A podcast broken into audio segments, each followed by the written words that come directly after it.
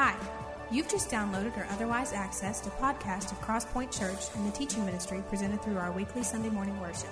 Feel free to burn a copy of this file when you're finished and pass it along to a friend you think might also benefit from the teaching. We hope you enjoy the message today, and thanks again for taking the time to visit.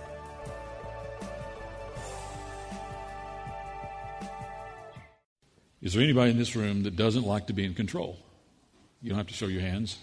Or, or, or anybody that doesn't like not being out of control. Um, all of it, I mean, that's a natural human tendency. We like to control, we like to know, we like to be in the know, we like to, uh, to, to, to, be able to anticipate um, what's happening, what's going to happen, those kinds of things. And so, when, when, we're, when we yield that, when we let go of that, it's a hard place, really, for most of us, whether we're believers or not. Um, and that comes down to the desire of our will to know and, and to, to, to be, as I say, in control at some level. That started in the garden. You've heard me say before that the most dangerous thing the Lord did was give Adam and Eve a will of their own. And from the very get go, they, they misused it. Uh, they, they corrupted uh, a perfect scene and a perfect creation with what they wanted to do, with their desire to know, to eat of the tree of knowledge. And every generation since then has struggled with that same will, that same desire to let go or to know or to, to be known. Now, as we're concluding today this look at spiritual gifts, I want to kind of help set the table with this passage in 1 Chronicles chapter 28, uh, because I think it best explains the, the, premise of the things we're going to look at today in Scripture. Um, and this is, this is God talking to Solomon. And you, my son Solomon, verse 9, uh, 1 Chronicles 28, verse 9. And you, my son Solomon, acknowledge the God of your father and serve him with wholehearted devotion and, what's this, with a willing mind. For the Lord searches every heart and understands every motive behind the thoughts. If you seek him, he will be found by you. But if you forsake him, he will reject you forever. Serve him with a willing mind. Um, our will gets in the way, nine times out of ten, of our being all God wants us to be, all He's designed for us, all He's created for us to be. Our will is the thing that stands between that. Now, does the enemy have some rank, some free reign on that to play on our will and our emotions and what we want? Absolutely, he does. And those are the things we're going to look at today. Turn to Romans chapter 7, first of all. And this first element that I think we're going, first point that I want us to see is that our will should be to defeat our nature. Our will to defeat our nature has to trump his will for us, the enemy's will for us. Romans chapter 7, verse 15 to 20. Let's look at what he says there. I, this is Paul speaking. I do not understand what I do, for what I want to do, I do not do. But what I hate, I do. And if I do what I do not want to do, I agree that the law is good. As it is, it's no longer I myself who do it, but it is sin living in me. I know that good itself does not dwell in me, that is, in my sinful nature, for I have the desire to do what is good, but I cannot carry it out. For I do not do the good I want to do, but the evil I do not want to do, this I keep on doing. Now, if I do what I do not want to do, it is no longer I who do it, but it is sin living in me that does it. We have we are bent in, with a nature to sin. We're born in, into, into a sinful nature and into a sinful world, and uh, even though we belong to Christ, that, that nature, that bent to sin is there. Why? Because our bodies are fleshly, they're carnal, they're human, they're born into, into a sinful state, as I say, and we are in a sinful place. Uh, this world is not our home. Once we accept Christ, we're designed and, and destined for someplace else. So, consequently, if we're looking for fulfillment here, we're not going to find it here. This is a sinful place. This is the this belongs to the uh, Ephesians uh, two talks about our enemy the devil being the prince of the power of the air. This is his domain. This is this is the domain given him when he was cast out of heaven. We looked at that uh, in week one when Lucifer, the angel, was cast out of heaven, and, and this domain was given to him. Um, but I think it's important for us to realize, and, and we don't get this most times as believers. Heaven is heaven, and nothing else is. And I don't know how to put it more simply than that. Heaven is heaven, and nothing else is. And the more we seek to make this place like that place, the more frustrated we're going to become. because it's not like that place. It wasn't designed to be like that. well, it was designed to be like that place initially, but as I said a moment ago, Adam and Eve corrupted that with their taking their own will under control and, and yielding to what the serpent said. So our desire for holiness, for perfection, for goodness is unachievable here. So should we quit and roll over and play dead? No, absolutely not. But we need to understand this place is not going to be conducive to our living a holy life. Now, if we don't get that, we're going to live a, live a life as a believer very, very frustrated to think, man, I'm trying, I'm trying, I'm trying, and I'm not getting there. I'm just trying so hard. I'm not. And you're, you're never going to get there here. If you're looking for that, that sense of ultimate accomplishment, ultimate perfection, ultimate uh, blessing, if you're, if you're looking for heaven, you're not going to find it here. Now, that's a significant thing in the life of most believers because we live, frust- most believers live frustrated existences to say, why am I not becoming all God wants me to be, all He's designed for me to be? And in part, I think it's because we think here is where it's supposed to fit and work and, and, and, and everything falls into place, and it doesn't. This is His domain, not ours. Now, there'll be times where we experience more blessing than others here, certainly. Uh, hopefully, here, as we gather together as a body, we're blessed by Him, blessed by each other. But we leave here and go into a culture that, that He is controlling to seek and devour us, to come after us, He says. Um, we're no, never going to be comfortable following Him here. Now, one thing I want you to notice here in verse 20 of this passage of, in Romans chapter 7 is Paul's taking, he, I think he makes a doctrinal position here, but he, makes a, he, he uses it in the form of a self testimony to say, if I'm going on sinning, then it's not me really that's, that's committing the sin, it's the sin in me. And so, what he, he said, because you, you heard the story, I don't do the very things I want to do. It's the things I don't want to do. Those are the things I end up doing. So he admits in verse 20 that says, if I, if I do what I don't want to do, it's no longer I who do it, but the sin in me. Now, Jesus was able to do that perfectly, to separate the sin from the sinner. The more you and I can do that effectively, the easier we'll see our brothers and sisters' failures as just like our own. And the easier we'll see our failures as not the end of the world. Because our sin, as he says, as Paul says here, is going to follow us as long as we're here. Now, can we have victory over it? We can, and we, and we should, and we'll see that more in just a moment, uh, unfold a little bit. But he, Paul uniquely separates the desire to sin and the nature to sin from his new birth. And he said, So here I am. I'm this, I'm this spiritually reborn person who goes on sinning. What's the problem with that? The problem is I was born into sin, and the desire to sin is going to continue to stay in me until I'm glorified, until my body is made new, until my mind is made new, until my heart is made new, till I realize who I was designed to be, and I'm standing in front of Him, the, one, the designer.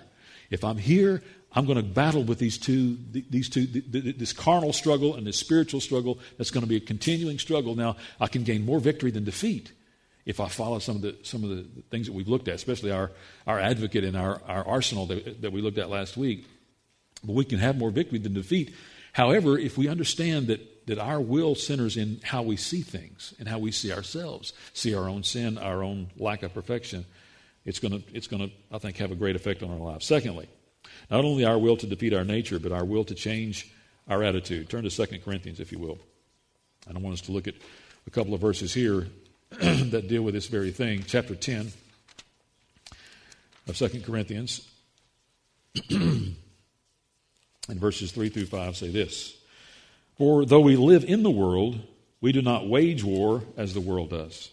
The weapons we fight with are not the weapons of the world. On the contrary, they have divine power to, what's this, to demolish strongholds. We demolish arguments and every pretension that sets itself up against the knowledge of God and we take captive every thought to make it obedient to Christ. Well, secondly, our will to change our attitude. Our will to change our attitude. How do we do that? We do that in what he says in verse 5 by taking every thought captive. In essence, there's a governor around the way we think. We place self imposed limits on how we think. How do we do that? We place self imposed limits on the filter by which we filter things in the world, be it music, uh, culture, media, conversation, social media, friendships, relationships. We place a self imposed filter on the things we allow in. Consequently, it's easier, e- easier to place a self imposed governor on the things that we allow out of our lives. Now, um, knowing that every sin and every failure begins in your mind Every, every, every person in this room, every person ever born, every sin, every failure, every loss, every disappointment begins in the mind. If we know that to be true, and it is, and he's saying that's what, that's what he's saying here, we, we don't fight with, with typical weapons. Our weapons aren't typical. Our weapons are mental. Our weapons are emotional. Our, our weapons are, are spiritual. Those are the weapons we fight with. We looked at that last week a little more. If we know that the battle begins in our mind, though, and we can take these thoughts captive before they ever find their way out, before they ever are lived out and are flushed out in a way that doesn't bring glory to God and brings disdain to the name of Jesus and to, to our own witness, then how, why would we not do that? Why would we not intercept this process that's going, the process of, of temptation, process of sin, process of, of, of, not being what God's designed for us to be? Why would we short circuit the process of saying, I need to filter the things that are coming in so that the things that are going out has a governor on them, has some fences around them. And I don't just every thought I have, it doesn't come out of my mouth. You've been around those kinds of folks. Um, whether it comes out of their mouth or whether it comes out of their fingers into a keyboard, every thought shouldn't, that we have shouldn't be, shouldn't be out there for the world to see if it doesn't bring glory to Him. And so it's harder to do that. It's harder to place a governor on, our, on what comes out of our mouth or out of our mind if there's no filter on what's coming in. So these two things work together. We can't take every thought captive if every thought's coming in. So, what are the things coming in? It's easier to take captive the things that are coming in when they're filtered already. Does that make sense? So, as they're filtered, they're coming in, we can say, all right, this is worthy of, of my thoughts. This is worthy of my time, my energies. This isn't. Let that go. It's easier to see how the enemy works. We can see him coming, in essence. Um, when, we, when we learn the battle is in our mind, we can see the enemy coming, how he works, and decide whether we've got the stamina to stay and fight or whether it's time to flee and get out of that environment, get out of that circumstance, get out of that situation. It's hard to see, though, until we intercept those things in our mind. When we learn to intercept the power of the mind, it's, it's a powerful thing. In fact, studies and research is being done all over the world. I read of a study this past week in Germany that started in the 60s and still going today of the power of the mind to handle or not pain. And how so, there, some of this is through hypnosis, some of this is through uh, other mind manipulations, but Pain centers and starts in our mind. Physical and, and spiritual and emotional, all pain starts in our mind. And it's manifested in other ways throughout our body and throughout our life. But all pain starts in our mind, and if we can, in essence, their study has shown if we can control how our mind views pain, we can control how we deal with pain uh, both, as I say, physically and emotionally and otherwise. It, the, the, mind is a powerful thing, and I don't, we don't have time today to get into all of that. I'm not going to get into all the, how all the synapses fire and all the neurons fire in our brain to tell us good and bad. However, it's a powerful thing, and it is, it is, for the most part, in the life of a believer, kept untapped. The power of the mind to filter the things that come in, as I say, and the power of the mind to governor the things that go out are within our control.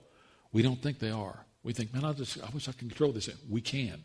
We can control what we think if we control what comes in, and we can control what we say if we can control what comes out. This filter, this governor, they work together to change our attitude. Thirdly, our will not only to defeat our nature and to change our attitude, but our will, our will to redefine who we are. Uh, look at Ephesians. Turn to Ephesians chapter 4, if you will. And this, I think, more clearly says these, these kinds of things than anything else. Verse 22 is where we're going to pick up in Ephesians 4 and look through verse 24.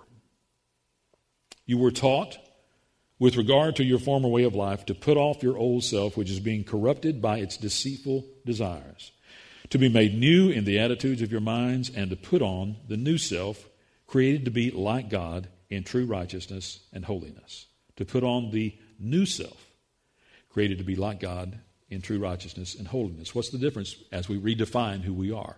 We redefine who we are by putting on choosing daily to put on this new self. Just like we choose daily or not to put on the full armor of God that we looked at last week in this in our arsenal of weapons. That's a choice we make every day. This same choice we make every day is to choose to put on this new self, this new attitude, this new way of thinking. Uh, and that's the difference between between deceit here, as he talks about in verse 23 or, or verse 22, with regard to your former life being corrupted by its deceitful desires. You remember our look at John 8 to say that deceit is the language of the enemy. It's, it's his native, deceit is his, is his native tongue. He's a master liar. And so the difference between deceit on the one hand, and holiness and righteousness, as he talks about this verse on the other hand, is how we see ourselves. Whether we are deceived to see ourselves as the enemy wants, to, wants us to see us, or whether we're see, seeing ourselves as God has designed for us to be and he, as He wants us to see us. In between those two things is, is this new self and old self. How do we see ourselves? If, we, if he's constantly, if the enemy's constantly regurgitating our old self and our old nature, and we're allowing him to do it daily by yielding our mind over to him, if he's constantly regurgitating our old self, saying, This is who you are, this is who you are, this is who you'll always be, you'll never be anything or anything, any better than this. And this new self is over here, and we've already been redeemed, and we're, this new self is over here thinking, is, is this not who I am? I, I thought I was redeemed for all that. Well, you were redeemed for all of that. It's how we think about ourselves. And if we're allowing the enemy to convince us, the old guy's still there. You'll never get rid of him. Just, you might as well hang on. He's never going away. Yes, he, he can go away if we put on this new self daily and say, that's not who I am anymore. That's who I used to be. Those are the things I used to do. That's the way I used to think. Those are the relationships I used to have. That's what I used to do with money. That's what I used to do with time. That's what I used. To... That's not who I am anymore. I've been redefined. He's redefined who I am. And I, I, don't live that way. I don't think that way anymore. This new self I've got to put on daily and remind myself I'm a new creation. I've been recreated from the inside out, from the heart and mind out. And that recreation is something that I have to put on, as I say, daily because the enemy attacks daily. And I put on my armor, I put on my new self, and I, listen, I'm not, I'm not allowing anybody else, especially the enemy, to define who I am anymore. That's a choice I make. It's not something that's controlled, that he controls me. He, he, he doesn't do anything I don't allow him to do.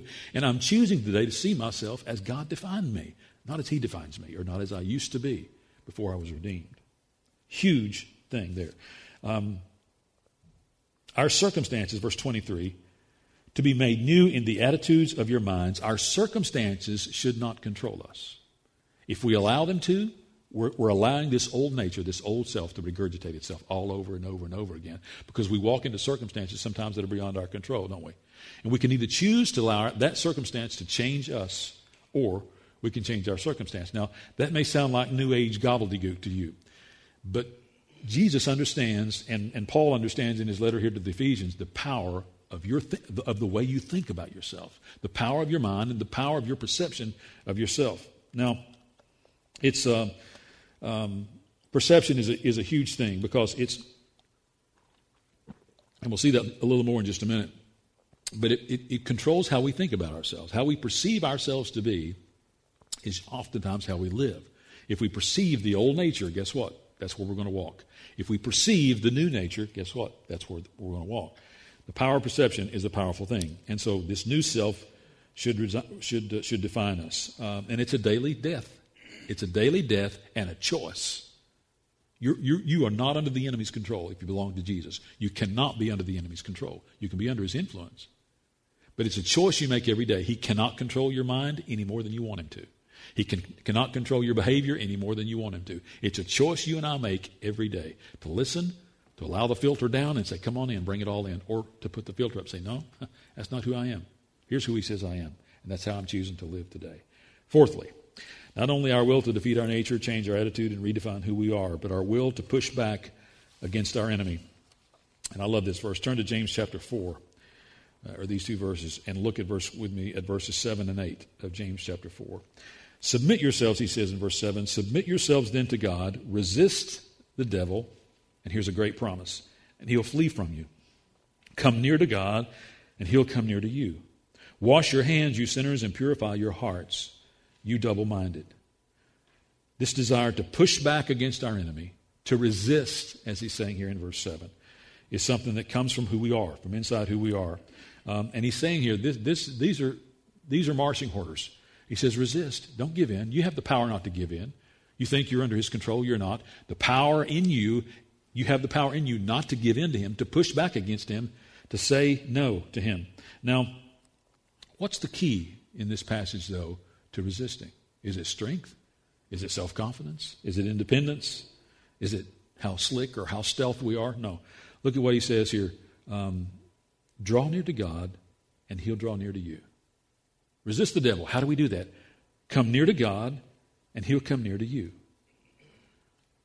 This idea of, of, of, of resisting the devil has everything to do with submission to God. It doesn't have to do with strength. Doesn't have to do as I say, with independence, with how cool we are, how slick our methods are. It's got everything to do with dying to the Father. He says, You come near to me, I'll come near to you. How do you resist him? You keep getting closer to me. The closer you get to, to me, the easier it is for you to resist him. So your, your, your strength in resisting him is your willingness to die to yourself and come to me. Come near to me, I'll come near to you. You, you move close, in essence, in verse 8, I'll move closer. That's what he's saying. The closer you get to me, the closer I come to you. The closer we are together, the easier it is to resist the enemy and his ways and his, and his, his, his the ways he tantalizes our mind and our heart in directions we don't need to go spiritually. And he's saying as well, I think it's important to, to, to glean out of this passage that double mindedness, and, in fact, he, he warns us uh, wash your hands, you sinners, purify your hearts, you double minded. How are, how, how are our minds not double minded thinking and thinking worldly and thinking spiritually at the same time? He says the key to that's purifying our heart. And so, in essence, this, this idea of, of, of, of being double minded, and he mentions that James talks about a double minded man being unstable in all of his ways. And that's true. We can't walk in this world and be comfortable in this world, yet at the same time realizing we're created for another world and we're not living in that world yet. So, what do we do? How do we make the most of this, this situation we're in and yet at the same time be above it and beyond it? That's what that's this idea of being double minded. If I'm seeking the world's approval and I'm seeking God's approval at the same time, those two things are totally impossible to reach. Those are two goals unreachable. To seek the world's approval and God's approval at the same time is totally impossible. However, to seek His approval in a sinful place is. That's what he's talking about here in being double minded. Um, and it, honestly, being double minded has everything to do with this yo yo approach that many believers take to winning and losing spiritual battles. It has everything to do with it because we, we wonder why can't, just like we saw uh, uh, in Paul's inner struggle, which is some of our inner struggle too, the very thing I don't want to do is the thing I end up doing. And I don't do the thing I want to do. What's that struggle about? It's about my being double minded. It's about my not having a filter in place. And I'm saying, okay, whatever, let me bring it all in and I'll sift it all after it gets in. No, no, no, no.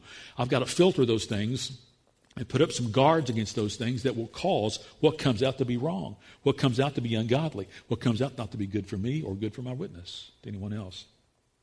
Being double minded is the key to that whipping that double minded man and being single minded in who we are in this new self that He's created us to live in and be in is the key to that. Now, is that easy to do? no, it's not. Um, none of this is easy to do. I'm not giving you easy points today to do.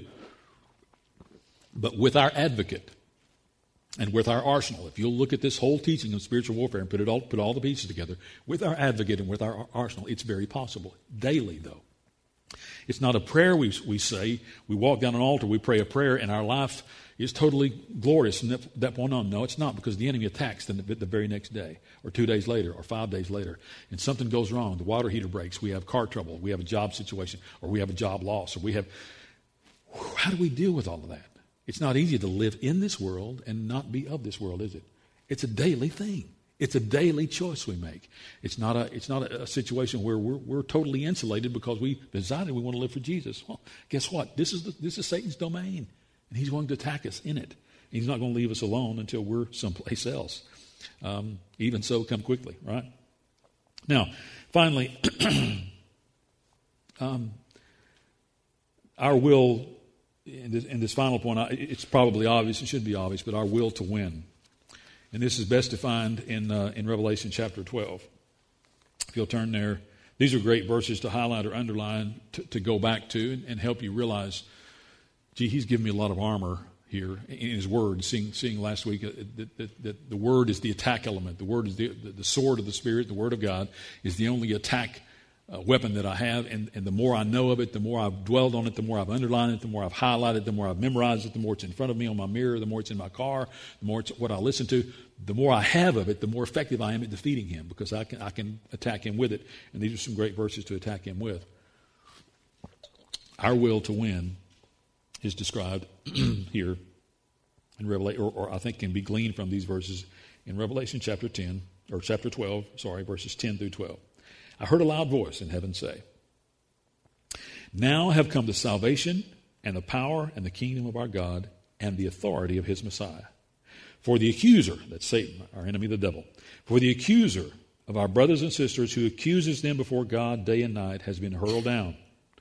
They triumphed over him by the blood of the Lamb and by the word, what's this, of their testimony. They triumphed over them how? By the word of the Lamb uh, uh, by the blood of the Lamb and by the word of their testimony. They did not love their lives so much as to shrink from death. Therefore, rejoice, you heavens, and you who dwell in them.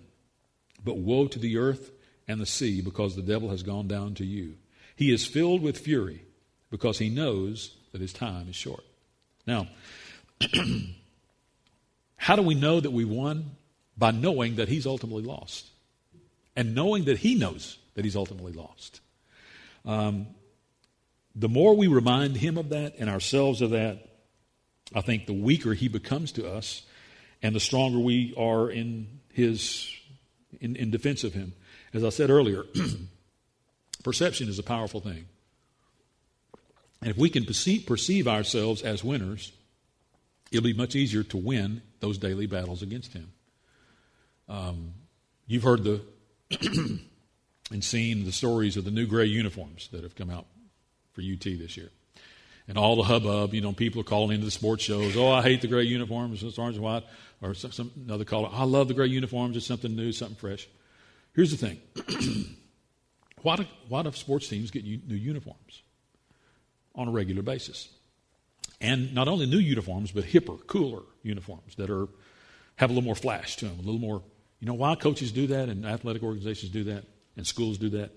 It's to make those guys on that team feel like a winner. If you're wearing 1965 silk uh, uniforms to play basketball and you're, you know what you're going to feel like when you walk out on the court? you're going to feel like a loser. You know why? Because you, you're going to notice everybody with you see those uniforms? I mean, these guys. And you're going to feel before you ever step foot on the court like a loser. You, you, you, you retool yourself and reuniform yourself so that you feel like a winner. Am I right, Vince? You, he works with these guys and, and, and puts new uniforms on them, and he knows what happens. He's heard what happens in the locker room. They put these new jerseys, these new pants on, and uniform, you know, new new stickers on the side of their helmets, and, all this, and they come out and they got a little swag. You know why? Because they feel like they can win. They feel like the perception is that I look slicker, I can play slicker. I look sharper, I can play sharper. I look faster, I can play faster. The perception tells them that before they ever set foot on the field that I can win because I'm better than I used to be. No, you're not. You just look better than you used to look. But, but the, the perception here is this, is that if we realize that we have already ultimately won and he, he has ultimately lost, I'm sorry, and if we live with that perception on a daily basis that he is the loser and we have already won, it makes our, our, our battle with him daily, over and over again, far more winnable. Why? Because we don't see him with the power that we used to see him. And we see ourselves with more power than we used to see ourselves with. So, perception is, is an incredible thing. And you need to understand and know that you and I, as believers, have already won and he has already lost, and he knows he's already lost. He gets it, he reads it, he understands. This is, I, I got, I got a limited amount of time here to work. When he comes back, this is all over. So I want to glean him and her, and I want to get in his mind and her mind as fast as I can, with as much veracity as I can, so that I can take them down. I know I can't take their soul away, but I can certainly take their witness away, and they can't take anybody else to heaven with them. That's his motive in all of this. When we start to see him as a loser, it'll make our winning more effective and more easier. And here's the thing I, I would just encourage you to do in a practical sense. As you as you, you get out of the shower and you're, you're arming up, you're putting your clothes on, you're putting your armor on to go for the day, and you're putting this new self on we're talking about. what a, what you need to do is you get in your car and you start to see this world that you're driving through that belongs to Him. And this is going to sound real bizarre to you, but stay with me. I, I think bizarre sometimes. Most of the time, probably, actually. As you're driving through this world that belongs to Him, you're driving down streets and you're, you're, you're pointing to things that he, he could use or has used. You're a liar and you're a loser.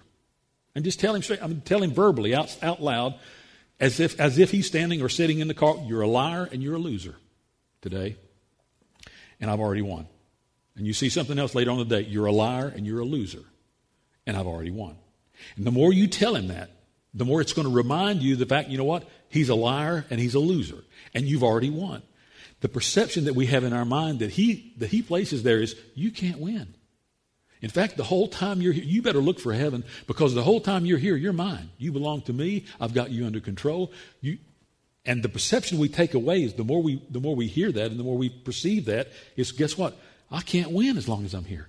He's got me. And I can't win until I get to heaven. So I might as well just, I might as well phone it in and just just walk through this spiritual life as best I can and, and, and, and take whatever comes. No, that's not desi- how we were designed to live. We were designed to live defeating Him, not allowing Him to win. And we'll never defeat Him if we see ourselves as losers and He is the ultimate winner every time. So our perception has to become what the Word says about Him and the fact that He is already lost and, and knows his, his, his days are numbered.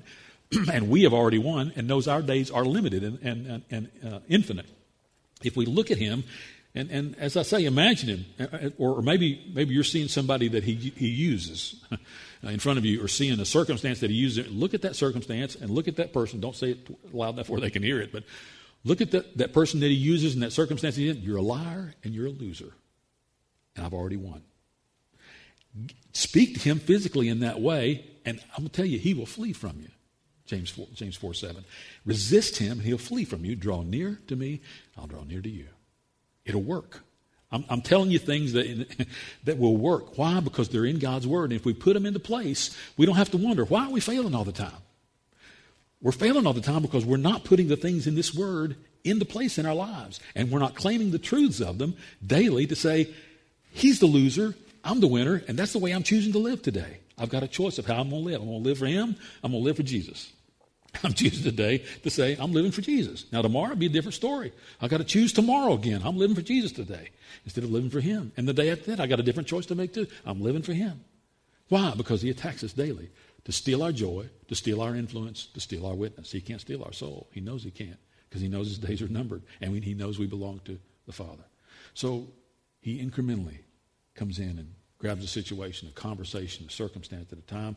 And at the end of the day, at the end of the week, I've lost. No, I've chosen to lose. I've chosen to lose. There's a difference. I got choices to make. And when I see myself as having won, and he is the ultimate loser that Revelation 12 describes him to be, um, it totally changes my view of him and of me, both. And I see myself as, I, I see spiritual warfare as something that is not an ultimate loss game for me. Now, will I win every battle? Probably not. I'll lose a few every now and then. Just because I'm carnal and just because Paul said I don't do the very things I want to do all the time, I just, I just don't. I wish I did. I wish I had the strength all the time to do that. Sometimes I don't have the strength to do that. But today, I'm choosing today to live for Him. Tomorrow will be another story. If I live to see tomorrow, that'll be another story. I got to make another choice tomorrow. So these things, these things that are, are they come out of our mind our will to defeat our nature, our will to change our attitude, our, we, our will to redefine who I am, our will to push back against the enemy, our will to see myself as having won and him having lost, those things come in our mind. Those battles are started and won and lost in our mind. We need to gain, gain control of that and realize that, that, that uh, yes, our heart belongs to God, but our mind, I don't know. I, don't know. I just don't know how to get. Yes, you can. You can control your mind by what goes in it and what goes out. Now, Here's what I want you to leave with, and, and actually leave this, this study on spiritual warfare with, um, is this. We can win every battle against the enemy.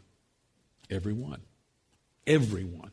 We can win every battle against the enemy. I want you to hear that and know that's true because it comes out of God's Word. We can win every battle against the enemy. Will we likely? Probably not. But the capability is there to win every battle against the enemy. If we realize our advocate, if we realize our arsenal, and if we can control our will, our mind, how we think, how we perceive Him and us, we can win every battle against the enemy. It's winnable. Now, I know the next conclusion you're going to jump to is well, are you saying sinlessness is in our grasp? No, I'm not saying sinlessness is in our grasp. What I'm saying is the power that sin had over us, we can control. We can say no to. The power that sin has or has had over us, we can let go of. It can no longer have the power in our lives that we don't choose or choose for it to have. So, as you're making those choices every day, you realize I can win this battle right now. This, the battle of this moment, the battle for my thoughts, the battle for my actions, the battle for a conversation, the battle for retaliation, the battle for whatever it is, I can win as long as I yield to what God said is how I need to walk with Him. If I put this new self on, if I, if I, if I realize how he's wired, who he's wired me to be, what he's wired me to become, I can win this battle. But we don't live a single, we don't win a single battle if we continue to live in denial. The spiritual warfare is real. And I'm going to tell you, it's real. Some of you in this room have experienced it's real. Most of us in this room have experienced it's real. If not, we're living in denial that it's not. And it is. It's, it's a true fact of life. We are, this is his domain, and he's coming after us in it. He's not going to leave us alone. So, in order to resist, we got to see ourselves as God sees us. We got to arm ourselves as God arms us. We got to take advantage of our advocate that God's given us in our hearts. We can win those battles, but not until we see we're in a war. If we're still kind of just lollipopping through life, to be like, okay, whatever comes, comes, and whatever happens, happens. No, we're in a war. You and I, as believers, are in a war for the battle of our minds. The battle of our souls have already been won. But the battle for our minds is a daily battle against our enemy.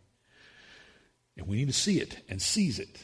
And, and, and, and not only see it and seize it, but share it with others to, to, help, to help them realize hey, you can do this. You can do this. You don't have to yield to control of the enemy. Tell that to your children. Tell it to your grandchildren. Tell it to people you work with. Tell it to somebody over lunch. You can beat this, but not without God's help. You can win, but not without seeing yourself as a winner. He's ultimately lost. The scripture tells it. He knows it. He's coming after us anyway because his time is limited. Uh, let's not face this with naivety anymore. Can we not? Can we face spiritual warfare with the reality that it, he is a real person, the devil is a real person, he exists and he's coming after us, but God's given us every tool we need to win every battle against him. He's given us every tool we need to win every battle against him. The thing is now, what are we going to choose? Are we going to choose to arm ourselves and, and put ourselves against the enemy the way he says to do it, or are we going to kind of hoe our own row here and say, I'll just do the best I can and let God all sort it all out in the end? That's not how He's designed for us to live. He's designed for you and I to live in victory. Why? Because that victory is a great story that a person needs to hear out of your life. Say, you know what? That used to control me too. And I've gained victory over it because of what God's done in my life. I used to think that way too. I used to live that way too. You know what? I don't anymore because the victory that God's allowed me to have in my life over the enemy in that area. Now, the enemy doesn't leave me alone, but I beat him in that area. He's attacking me in another one now, but I'm, I'm, I'm doing battle there. I'm going to gain ultimate victory over him there too. You can win. People around your life and in your world needs to know you can win against the enemy. Your story is a powerful story to tell if, if it's in victory. And so choose to live that way. It's a choice we make every day.